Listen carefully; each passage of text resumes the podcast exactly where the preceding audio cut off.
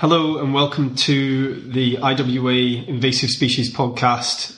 You join us today in sunny Inverkeithing, where it's about eight degrees, which is un- unnaturally warm for this time of year, although it does feel much colder than that. So we've got a log fire on the go and cups of tea at the ready. I'm joined today with my, by my colleague Jed Van Hagen, uh, Project Officer at I W A. Good morning. And Jed has a vicious cold, so if he sounds like he's drowning in uh, a puddle, then he may well be just a puddle of his own mucus, which is not particularly nice yeah, to think about, but it's part of this time of year, I suppose, just everyone suffering colds. So uh, we're going to try and keep this light-hearted today as we talk about um, a subject we hold very dear to our hearts, which is Japanese knotweed, the most invasive species in the U K as far as the media are concerned.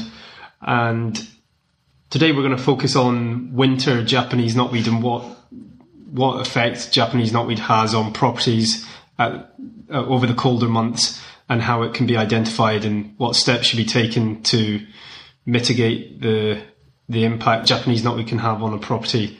So, to begin with, um, Jed, how would you describe the appearance of Japanese knotweed at this time of year? Well, Japanese knotweed has been a big part of my life for the last oh, six years, and you even longer, so I'd be happy to share lots of my knowledge with you today. The appearance this time of year is, in terms of stature, the same as it would have been when it was growing vigorously in the summer, only all the green leaves have now gone. You're left with some reddish-brown sticks, a former, a shell of its former glorious self.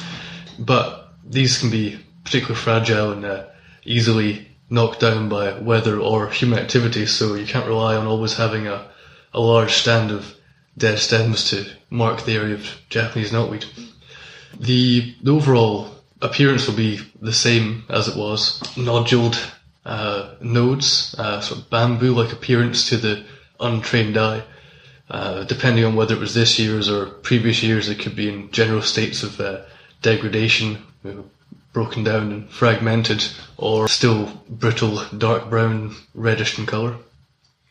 Okay, and uh, one thing I've noticed recently being on site um, in the centre of Scotland was that some of the buds um, of new growth have, have started to appear on the crowns, as it won't be all that long before new stems appear.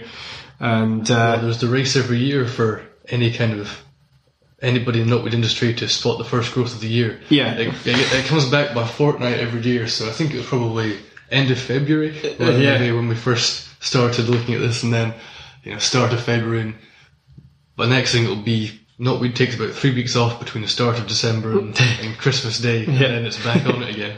Uh, yeah, I wouldn't be surprised. If I wouldn't be surprised if there's already photos online on social media saying, "Oh my goodness, look at this Japanese knotweed that's come up in London." Yeah, we it's took it already two years ago. Though, yeah. So.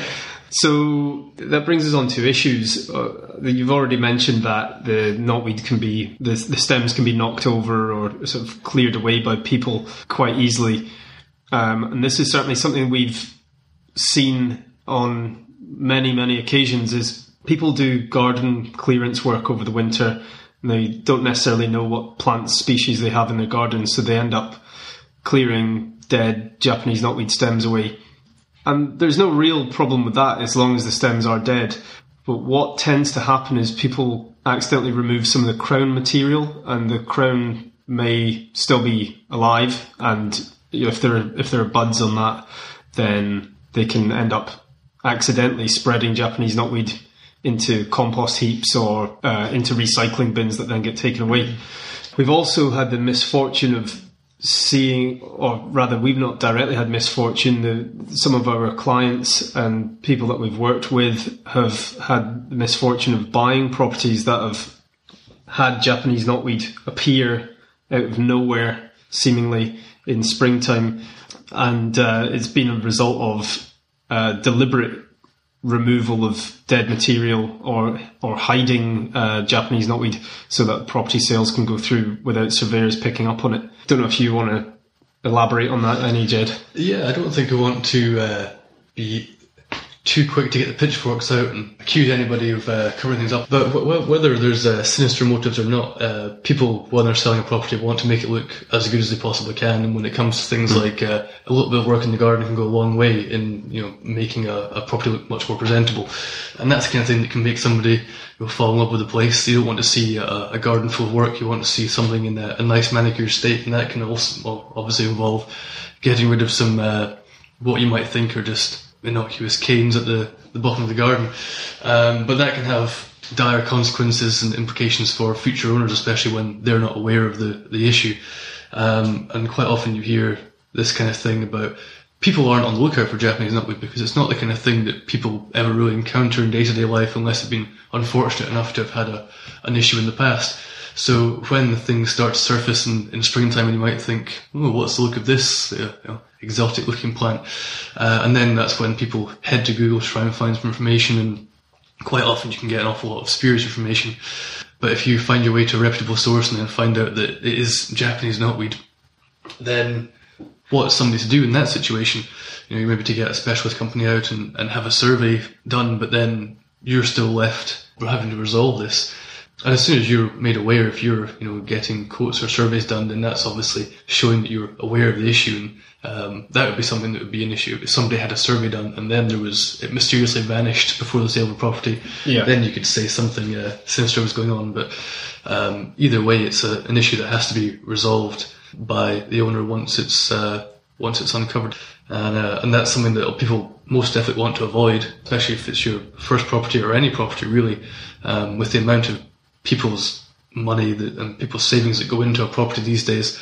The idea of having a, you know, having life savings doesn't really exist. You know, the, your whole net worth of life savings are mostly, majority of that's in your property. So if you're in a situation, as we've seen time and time again, where yeah. um, your liquidity, your your life savings are tied up in your property, and then you can't sell that or can't realise the true potential value of the property because of an issue like Japanese knotweed. For example, if a, a buyer isn't able to secure a mortgage, um, this can affect, obviously this can affect the, uh, the number of buyers that are offering on your property or can are allowed yeah. to get offers in, and then that affects the, the value. So this is something that people want to make sure they can protect themselves against, and the first stage of resolving the issue is identifying it. Yeah, so what we're going to do is we're going to make things easier for people. If anyone's um, looking for further information on Japanese knotweed, we're going to put a whole load of links in on our website uh, that will relate to the information in this podcast. Then if anyone needs any additional guidance, then just feel free to email us info at weeds dot org dot U K. So to go back to Japanese knotweed affecting property sales, we've encountered a few sites where uh, potential sellers have had Japanese knotweed flagged up on a home report, and then they've had it. They've had the idea that they wanted to get rid of any mention of Japanese knotweed on a following home report so that they could sell the property, you know, basically pulling the wool over the eyes of the purchaser. So uh, this definitely goes on. There was one particular site Um, out near Dalkeith where someone uh, asked us to come out, confirm there was Japanese knotweed there. We did a report, we did a quote, and then we never heard any more from them. And sure enough, the property was put back on the market with a large compost heap covering the area of Japanese knotweed. And it's really difficult when you get a situation like that, because there don't there doesn't seem to be uh, any protocol to follow or any anyone that really cares too much to take action uh, against these uh, unscrupulous sellers. So hopefully going forward, as the aware- awareness builds of Japanese knotweed, maybe surveyors will do slightly more thorough surveys or invasive surveys, you know, more detailed, uh, looking very closely at the land, or hopefully some form of contract Where, whereby if should Japanese knotweed emerge on a property within a given amount of time, there might be some recourse, um, some action being able to be taken. That was, that's what I... If you think about something, the, the parallels between Japanese knotweed and things like dry rot, wet rot, woodworm, this kind of thing, there is a remissions period after the purchase of a property where there was a, a comeback for a for a buyer, where if something's been actively covered up, like uh, an issue like damp or, or, or dry rot, something like that, um, that then the uh, the buyer can then get back in touch with the the seller and look for some sort of compensation like this. And this is the kind of thing that should be happening with Japanese knotweed, but because it's such an infrequent issue, uh, there isn't, as you say, the same sort of protocols in place. So really, at this point, there's very little that a seller, a sorry, a buyer can do if they're in this situation, and often it doesn't uh, make itself aware until, as we said, months down the line into the into the early growing season, and even then it can go uh, unidentified for, for several months or even years, depending mm. on uh, what happens in the garden, if there's renovations being done, or if, you know, for any reason there was uh, somebody has spotted it, a neighbour points out, something like that.